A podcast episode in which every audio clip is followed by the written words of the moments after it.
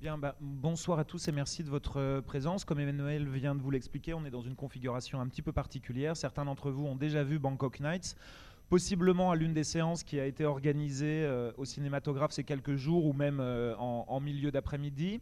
Peut-être que certains d'entre vous avaient déjà vu Bangkok Nights puisque antérieurement, je veux dire, puisque Katsuya Tomita est, pourrait-on dire, un, un habitué de Nantes. C'est une ville dans laquelle il a mis les pieds plusieurs fois, pour la bonne raison que c'est ces deux derniers longs métrages, que sont euh, et Bangkok Nights, ont été programmés l'un comme l'autre au Festival des, Trois Continents, où ils ont d'ailleurs été tous les deux euh, récompensés.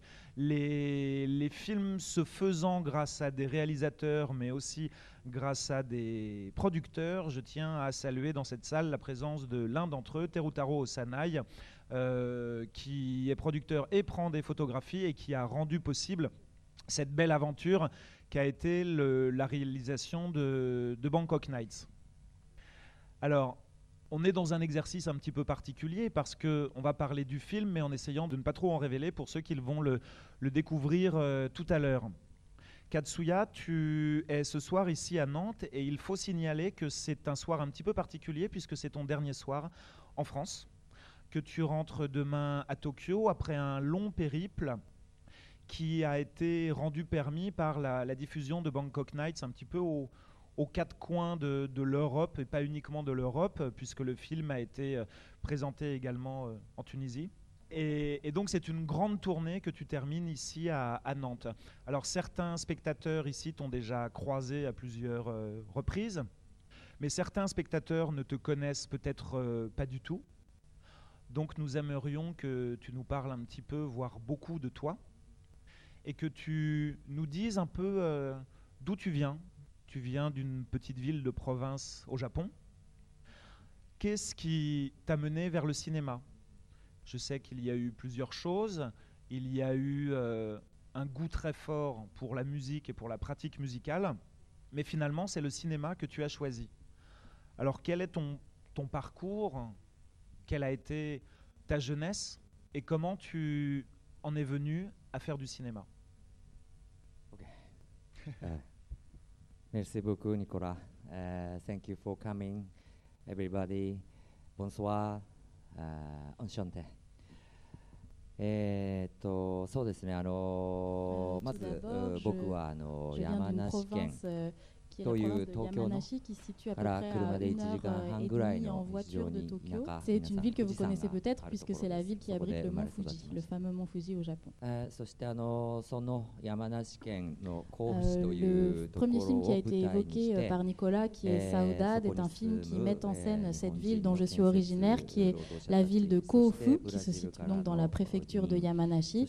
Et c'est un film qui traite à la fois des immigrés brésiliens, des immigrés thaïs, mais également euh, d'ouvriers du bâtiment. Donc c'est un film qui se déroule dans la ville dans laquelle je suis née. あのそしてあの僕たちはあのうそのサウダージとい Euh, う pour 作品 réaliser を ce film, Saoudade, il nous a fallu à peu près trois ans.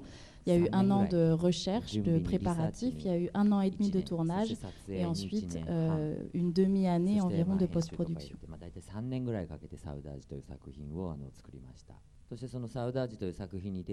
Et ce film met en scène des personnages qui sont euh, voilà des individus qui ne sont pas des acteurs professionnels et qui vivent, qui mènent la vie qui est dépeinte dans, dans Saudade euh, à Kof. Eh, de la même manière que les personnages euh, qui apparaissent dans le film, je suis actuellement réalisateur, mais avant ça, comme Nicolas nous en a parlé tout à l'heure, j'ai voulu faire de la musique et j'ai donc quitté euh, ma province pour aller à Tokyo. Et quand je suis arrivée à Tokyo, j'ai dû trouver un travail et ce travail, c'était le travail de chauffeur routier. Et mon travail était de transporter des bagages, en tout cas de Tokyo jusqu'à Kofu, qui était donc la ville dans laquelle j'étais née. Et en fait, c'est dans ces conditions-là que le film a été réalisé, puisque je rentrais à Tokyo tous les week-ends et pendant toutes les vacances pour m'atteler au tournage de Saudade.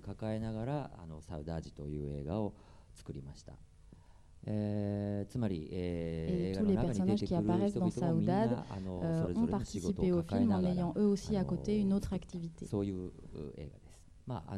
En fait, on a tourné le film dans ces conditions-là parce qu'on n'avait pas d'autre choix que de faire comme ça. Le film a été présenté au Festival des Trois Continents de Nantes, a remporté euh, le Grand Prix et ça a permis aussi que le film soit diffusé au Japon et remporte un certain succès.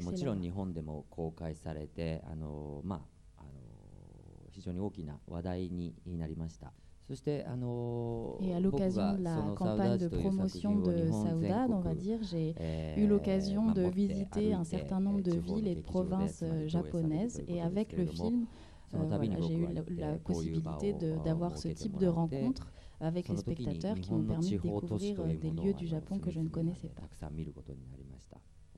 Et au cours de, cette grande tournée de promotion, on a réalisé que finalement on avait filmé quelque chose qui nous semblait être quelque chose d'une grande proximité pour nous, puisqu'on avait filmé notre ville natale, mais qu'en réalité ça dépeignait le, la situation et le, contexte dans lequel évoluaient la plupart des petites villes japonaises, à l'exception voilà, des très grandes euh, villes du Japon. C'était le cas à peu près partout. そしてあの忘れもしない、の実はなんと三大陸映画祭に、えー、サウダージが来たのが2000、えー、正確には2012年でしたけれども、僕たちは2011年にサウダージを作ったんですが、その2011年という年は日本の福島の爆発してしまったあの年だったんです。Pour nous autres Japonais, ça a été évidemment un événement très important et ça a surtout été l'occasion de nous poser la question de savoir pourquoi est-ce que le Japon en était arrivé à, cette réalité-là qui était dépeinte.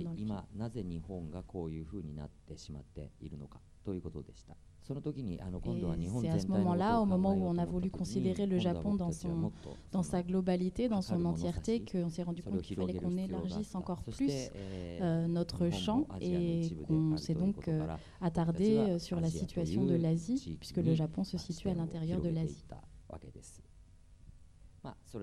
Et c'est voilà, dans ce prolongement-là que ce film, Bangkok Nights, a été réalisé, euh, puisqu'il a été tourné exactement de la même manière et avec les mêmes procédés que Saoudade, puisqu'on est allé sur place, on a fait la connaissance de la population euh, locale, euh, on a loué des, des, noué des relations de confiance avec eux, puis on a entamé le tournage comme on l'avait fait pour Saoudade on dit souvent que les Japonais euh, sont très synthétiques dans leurs réponses de manière très caricaturale. Ben, on a la preuve que c'est pas toujours le cas pour notre plus grand plaisir. Euh, je, reviens un instant à la, disons à la période de, jeunesse en fait, par l'intermédiaire de deux longs métrages que tu as réalisés et qui, viennent avant. Euh, Saudade, qui sont donc tes deux, tes deux premiers films, About the Clouds et Of Highway 20 il semblerait que sur chacun de tes films, tu parlais de Saudade et on va aborder bientôt Bangkok Nights, tu as besoin d'un temps long, d'un temps d'imprégnation, d'un rapport prolongé avec les acteurs. Est-ce que ce sont les conditions indispensables au démarrage d'un film? Alors les deux films qui ont précédé Saoudade euh, étaient, que ce soit en termes de, de nombre de participants, enfin de casting ou euh, au, niveau de l'équipe technique, euh, des films à échelle beaucoup plus réduite que les deux qui ont suivi, puisque c'est des films que j'ai pour ainsi dire réalisés seulement avec mes amis.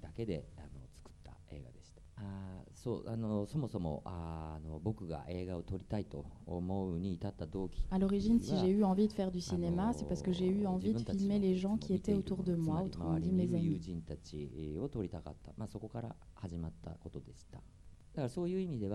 Et pour ces deux films-là, en l'occurrence, que tu as cités, puisqu'il s'agissait de mes amis, il n'y a pas eu toute cette phase de euh, préparation où il faut se mettre en contact avec les personnes que je vais filmer, puisque j'étais déjà ami avec eux.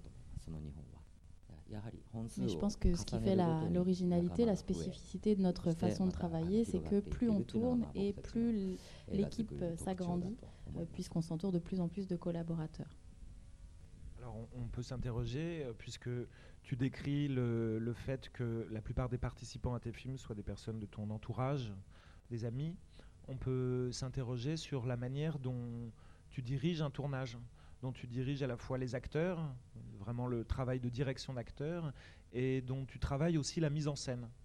Est-ce que c'est un travail qui passe par une préparation très minutieuse ou bien est-ce qu'il y a une improvisation dans, dans la mise en scène que, que tu construis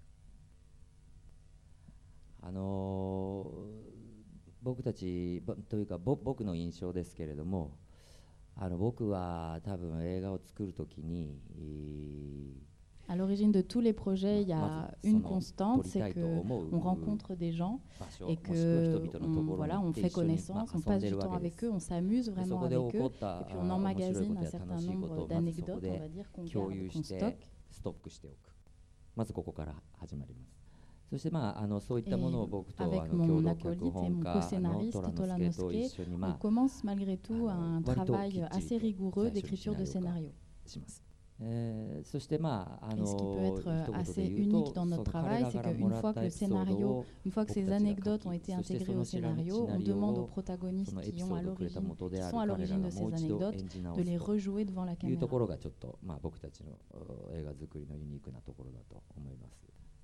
Et bien évidemment, comme nous qui sommes derrière la caméra, mais aussi les protagonistes qui sont devant la caméra, ont déjà partagé et vécu ensemble les, les dix épisodes, les, les, fameux, les fameuses anecdotes, euh, ça donne la possibilité aussi d'ouvrir beaucoup plus euh, euh, voilà, les, le potentiel de chacune des scènes et de donner naissance à d'autres choses, à d'autres surprises, d'autres suggestions de la part de tout le monde.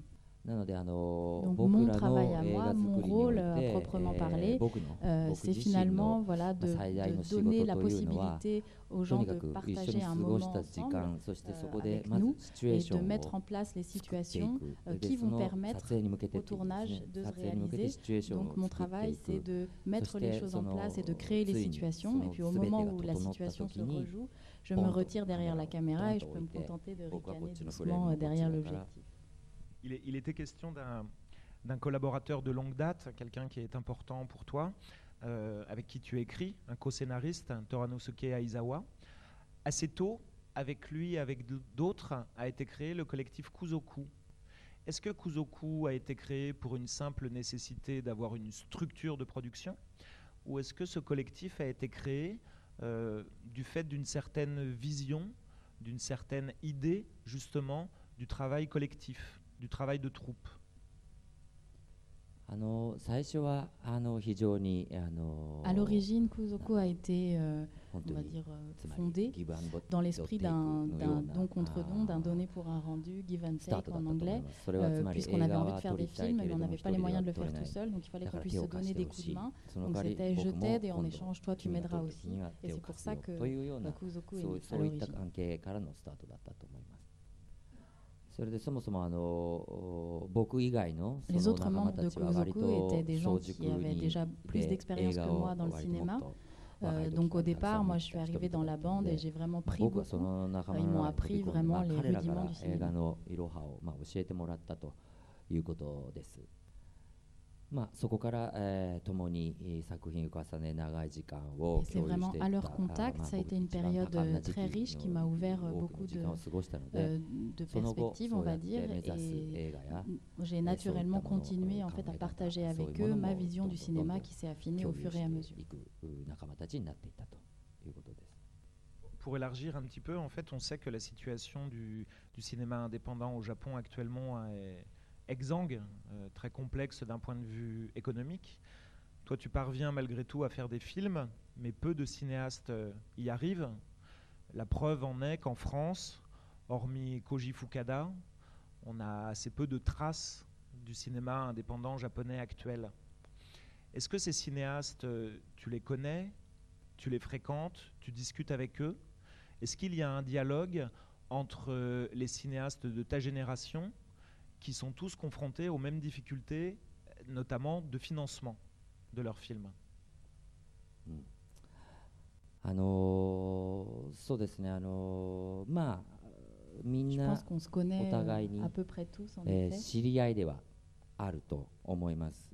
はい、もちろんその狭い映画の、まあ、業界の中にいるので当然、えー、知り合いではあったり、まあ、あの話をしたりとか、 いうこともあるんですけれどもやはり個々がおのおのそれぞれにやっている。そこで、多少は協力関係はあるんでしょうけれどもやはりそんなに密度の濃い交流がある感じではないようなこれは僕の印象ですけどあの、はい、思います。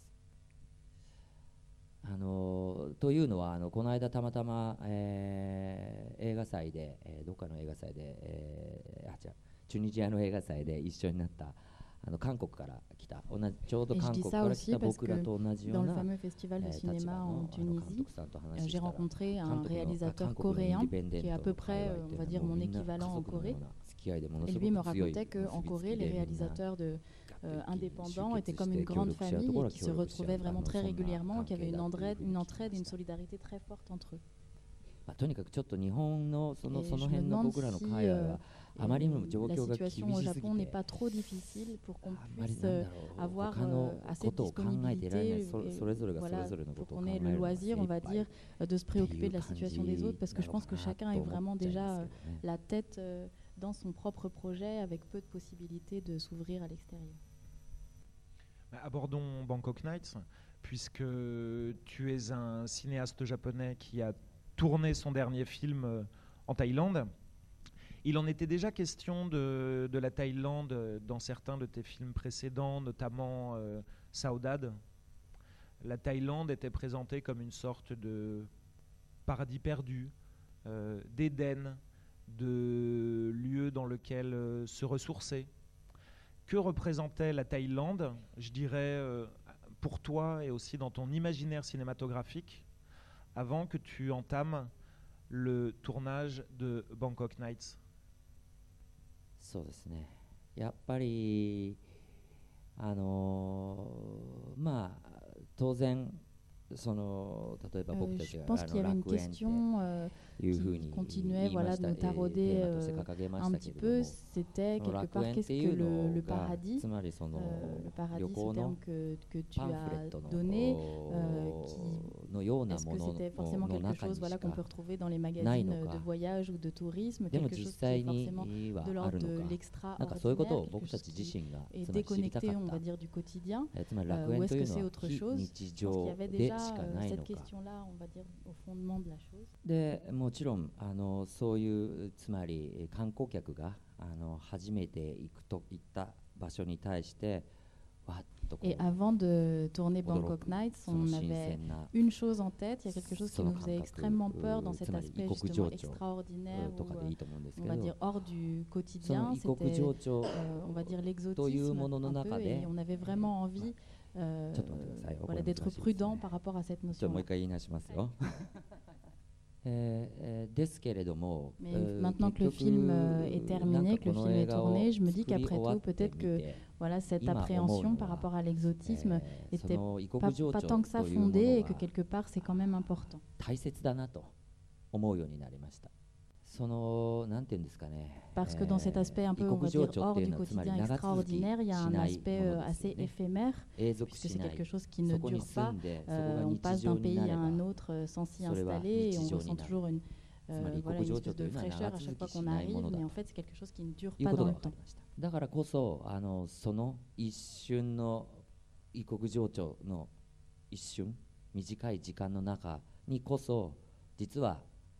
Euh, mais de façon euh, assez abstraite, on va dire, c'est aussi dans cet aspect éphémère de l'exotisme qu'on peut voilà, peut parfois trouver la clé d'un secret, ou en tout cas euh, peut-être la réponse à la question qu'on se posait.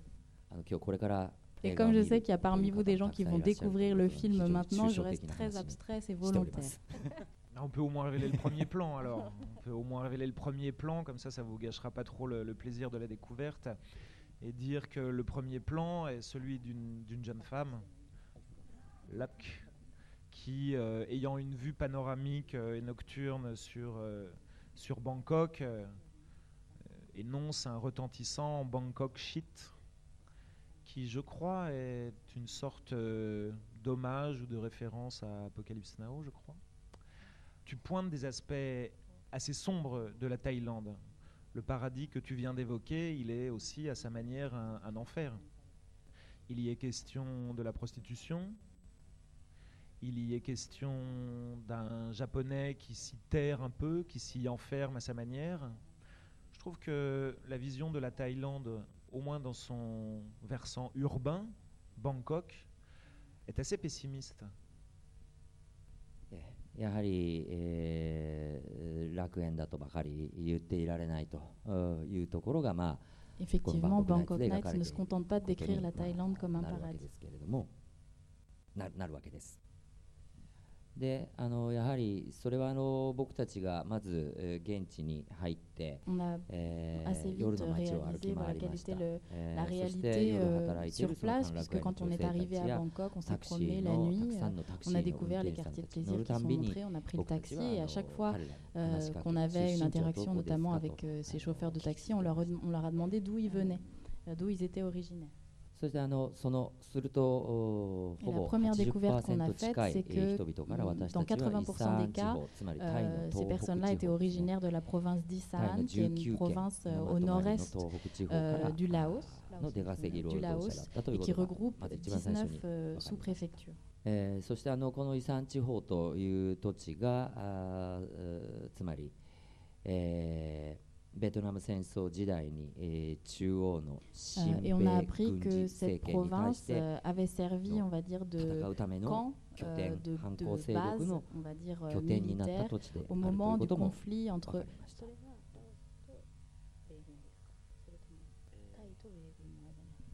タイの中央政府がその時はアメリカ寄りの軍事政権だったからそれに反抗するためのゲリラたちがこのイサーンという土地に立て立てこもって対立したそういう構造です。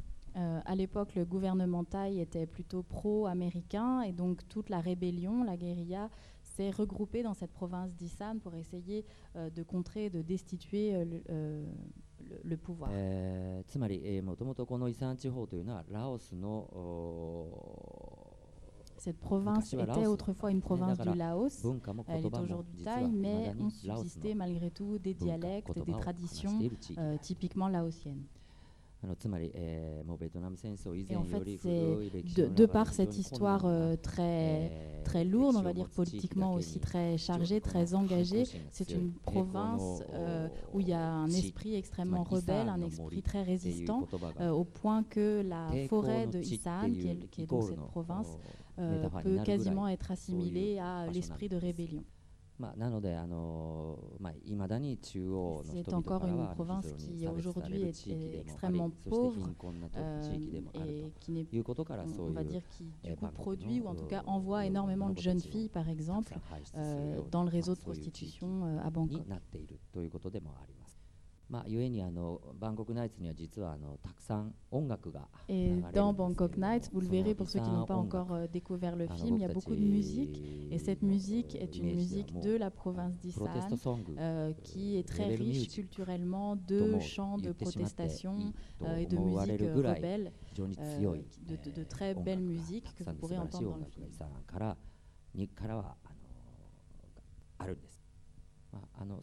Euh, c'est également la province dont est originaire un réalisateur thaï assez célèbre qui est Apichatpong Verasetakul. Donc vous avez peut-être euh, déjà vu des films, et en fait il est originaire de cette province-là. Donc c'est tous ces éléments-là qui ont fait qu'on a eu envie de s'attarder vraiment sur euh, ce lieu en particulier.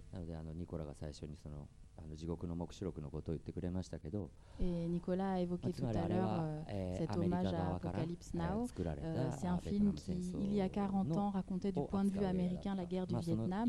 Et nous, 40 ans plus tard, on a vu, eu envie, on va dire, de montrer euh, du point de vue asiatique ce qu'a été cette guerre en tout cas de rendre un, un hommage à la fois au film et puis aussi à tout, tout ce passé et cette histoire.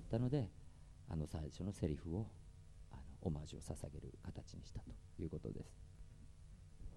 Alors le, le, toute cette histoire justement en fait est vue par les, les yeux d'un personnage qui est le personnage d'Ozawa que tu incarnes, qui est donc un japonais un petit peu échoué à Bangkok pourrait-on dire, qui vivote.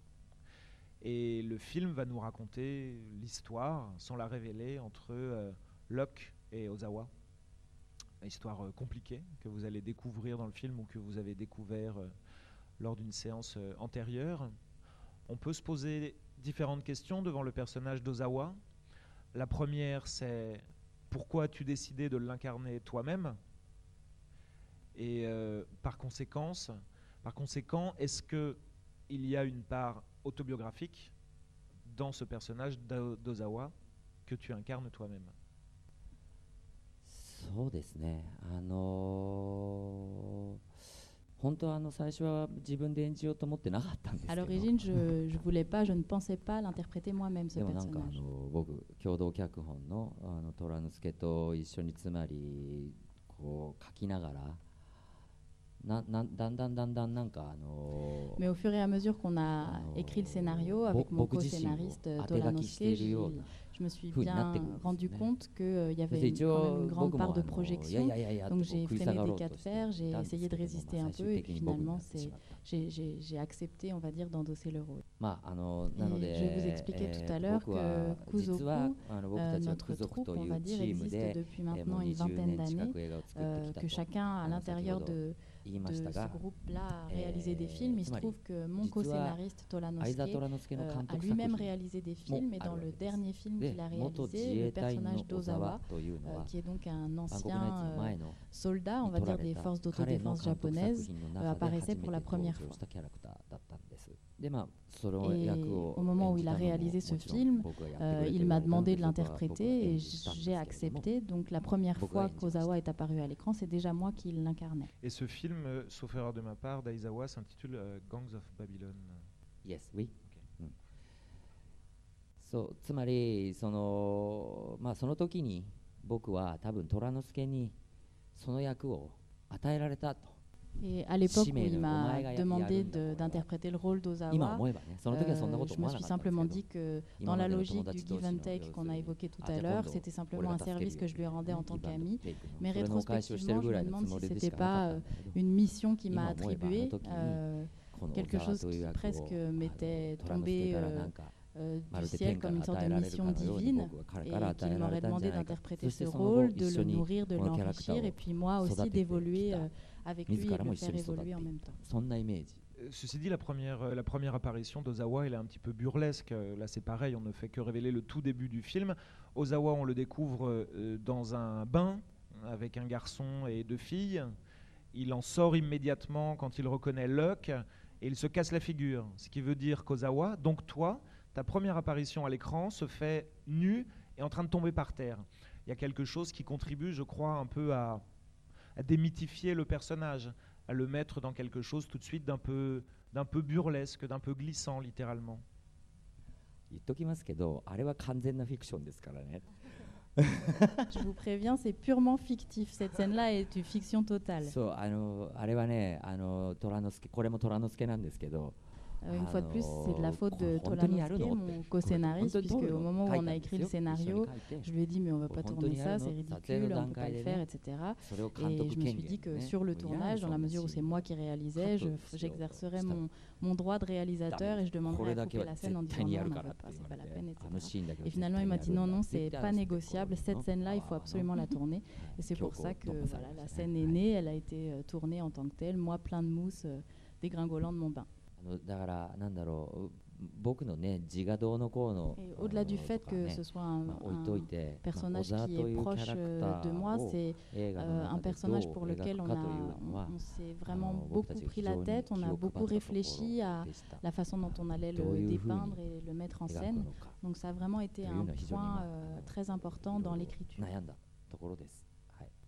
Je voudrais qu'on revienne un petit peu sur la musique parce que tu nous parlais tout à l'heure de l'importance de la musique traditionnelle euh, d'Isan, de son caractère euh, révolutionnaire, pourrait-on dire, ou en tout cas du fait qu'elle soit un vecteur de rébellion.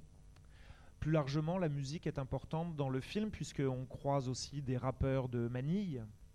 Euh, dans Saudade, tu en parlais un petit peu tout à l'heure, il était question de la rivalité entre la scène hip-hop locale japonaise et la scène hip-hop des émigrés brésiliens.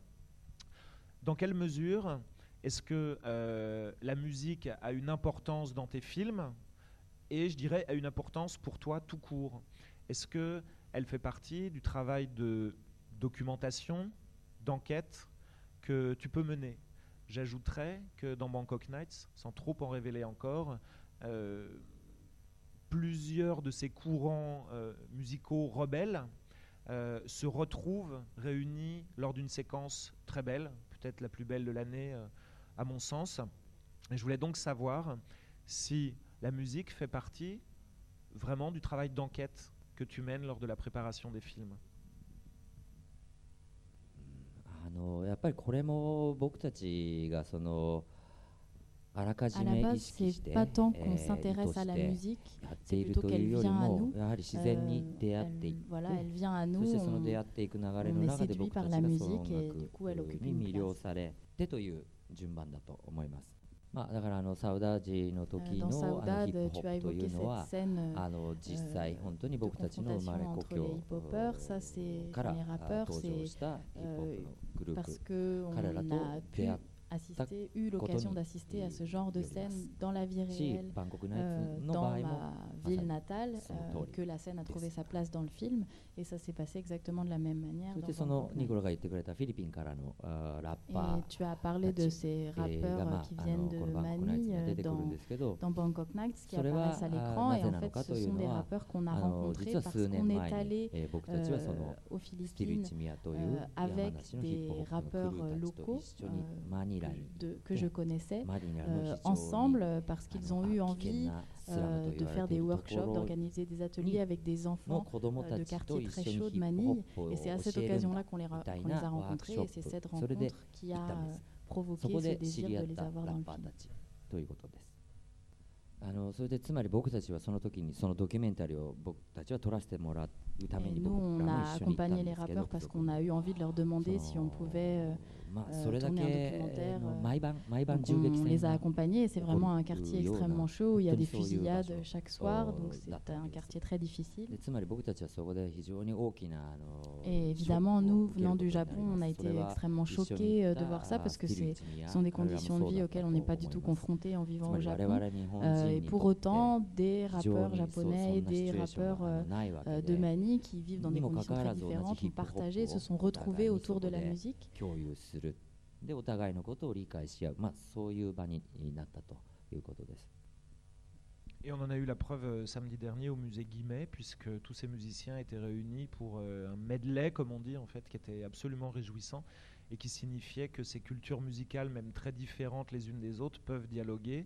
Euh, des rappeurs de Manille peuvent se retrouver euh, sur scène avec euh, des rappeurs japonais en même temps que des chanteuses traditionnelles euh, de la province d'Issan.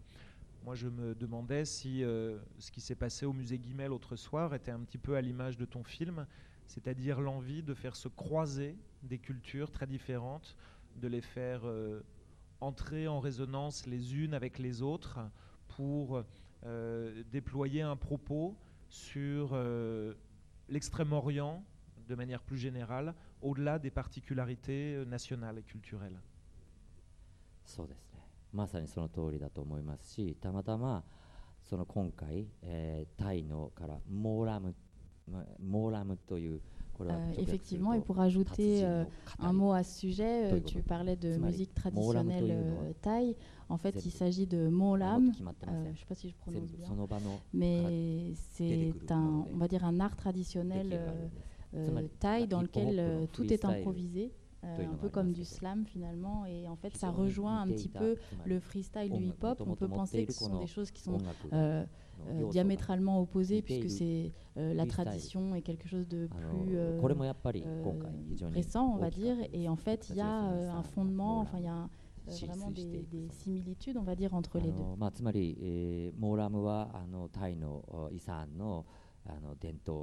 Le molam de la province d'Isan est un art traditionnel, mais il consiste à raconter euh, le présent, la réalité euh, euh, quotidienne, le, voilà, le présent, ce qui se déroule en ce moment. Et c'est un petit peu le cas du hip-hop aussi, qui, va, qui décrit, voilà, on va dire, l'état de la société actuelle, même si c'est un courant musical beaucoup plus récent, ça se retrouve vraiment. Bangkok Night, c'est un film qui dure plus de trois heures. C'est un film au-dessus duquel plane euh, l'ombre d'Abhishek Pongwara Setakul, de Francis Ford Coppola, peut-être d'une certaine manière de Werner Herzog pour le côté un peu tête brûlée. c'est une fresque. c'est un film qui a besoin effectivement de s'installer dans le temps puisqu'il fait se côtoyer la petite histoire d'amour et la grande histoire de l'Asie ou d'une partie de l'Asie. Est-ce que imposer cette durée de trois heures, qui on le sait est suicidaire en termes de distribution pour un film, a été euh, une lutte, un combat euh, pour toi Ou est-ce que obtenir ce montage final de trois heures a été un parcours sans embûches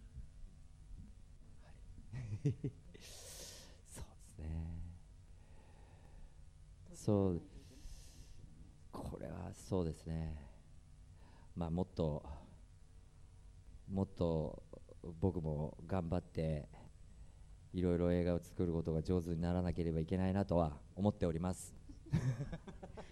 Euh, J'ai bien conscience qu'il faut que j'apprenne encore le cinéma et que j'apprenne à mieux faire euh, ただ、あのー、やはりその僕たちはその何でしょうこの映画を作るときに旅をするような Mais avant de faire ce film, on avait une envie, c'était que ce film ressemble à un voyage, que ceux qui le voient aient l'impression d'avoir voyagé.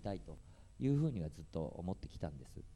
まあ、というのはその、まあ、最近僕らがあの新作で目にすることができる映画というのは C'est mon avis, mais j'ai le sentiment que les films qui sont faits euh, pour la plupart ces dernières années euh, sont un peu comme des parcs d'attractions, c'est-à-dire pendant deux heures on s'amuse, on se défoule, on monte dans les montagnes russes, c'est super, on s'éclate et puis après on oublie. Euh, mais je trouvais qu'il n'y avait pas tant que ça de films qui nous faisaient voyager et on a eu cette envie-là, nous, avant de faire le film, c'était que le film nous emmène en voyage. 途中で寝てしまっても大丈夫です。 Même si vous vous endormez en cours de film, c'est pas grave. Vous pourrez vous réveiller et puis reprendre le film au moment où voilà, vous vous réveillez. 僕にとって映画っていうのはあのなんかそういうものだった。別に長いって意味じゃない。まあもちろん長い映画ばっかりなんですね。あげると好きな映画が。Euh, je dis pas qu'un film doit être long pour être un bon film, même si mes goûts personnels ont tendance à m'emmener toujours vers des ah, films assez longs. Peut-être que pour moi, un film, c'est quelque chose qu'on voudrait ne jamais voir euh, se terminer. On voudrait que ça dure, que ça continue. On voudrait rester dans le film le plus longtemps possible. Mais si j'ai commencé à répondre à ta question en m'excusant, c'est parce que je n'arrive pas à savoir si le film est long parce que je ne suis pas doué ou s'il est long parce que j'aime ça. Moi, je pense qu'il est long parce que c'était la durée nécessaire pour un film d'une telle ampleur et que ma remarque sur cette durée n'était pas négative. Bien au contraire, Bangkok Night, c'est à mon sens vraiment un grand film, voire carrément un chef-d'œuvre. Et j'ai déjà eu l'occasion de te le dire, d'ailleurs. Euh, mais l'heure tourne. Euh, est-ce qu'on a un peu de temps pour des questions de l'assistance, chef? Est-ce que l'un d'entre vous, euh, alors attention, parce que ça va être dur de faire un choix, est-ce qu'il y a une remarque ou une question? Ah voilà. D'abord, c'est magnifique comme film, j'ai découvert. je voulais juste aller voir une heure, mais je restais pour tout le film. Ça m'a beaucoup touché. Euh, une petite question à la fin. Um, L'actrice principale, il y avait une scène dans un euh, temple bouddhiste. Elle est euh, tombée en pleurs. C'était très touchant. Est-ce que vous pouvez expliquer ce qui se passait? Merci à vous. Alors, on la voit pas dans le film, on la voit dans le générique de fin. Il y a des, euh, sur le, à côté du générique, vous verrez, il y a, il y a des, des, images. C'est dans, parmi ces images-là qu'on la voit. あのそしてこの映画にはあの一つ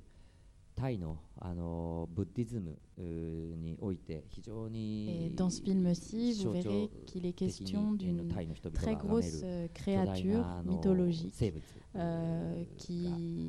que, tous les Thaïs, que dans la religion bouddhiste euh, Thaï, euh, on vénère. Je ne vous révélerai pas ou peu de choses sur le film, mais il se trouve que quand on a tourné, à chaque fois qu'on allait dans un nouvel endroit, on allait euh, euh, se prosterner devant euh, les divinités, on allait, disons, au temple pour présenter nos respects. C'est au cours d'un de ces rituels bouddhistes, on va dire. Là, vous n'en verrez qu'un tout petit extrait dans le générique de fin, mais euh, dans la réalité, en fait, elle s'est effondrée, elle s'est mise à pleurer, elle était euh, complètement sans dessus-dessous, effondrée, elle se roulait par terre, etc. Ça a été très spectaculaire. Et vous verrez aussi à l'image qu'il y a un homme en fait qui la caresse dans le dos, qui essaye de l'apaiser, de la calmer parce qu'elle est euh, en pleurs, euh, complètement bouleversée. Et en fait, il se trouve que c'est le prêtre, on va dire, ou le, le devin euh, qui a effectué le rituel bouddhiste dans le temple dans lequel on a été faire nos prières et qui nous a révélé que la fameuse créature dont je vous ai parlé tout à l'heure, qui s'appelle Payanak, était, avait pris possession d'elle pendant le rituel euh, qu'il était en elle. Et en fait, cette, euh, cette image d'elle euh, pleurant, enfin toute cette scène euh, dans le temple, c'est vraiment le moment où on s'est dit que on avait, voilà, il nous avait donné l'autorisation de tourner ce film, qu'on avait eu le droit, qu'on était accepté en tant qu'étranger tournant un film chez Nicolas tout à l'heure a évoqué le travail de Apichat Pongo Erasetakul pour parler de, de mes films, et je pense à un auteur euh, colombien euh, qui s'appelle Garcia Marquez. Euh, qui parlait d'un concept qui était le réalisme magique. Et en fait, pour eux, c'est-à-dire pour lui comme pour euh, Apiaton je pense que le réalisme magique n'est que la réalité, n'est que le réel.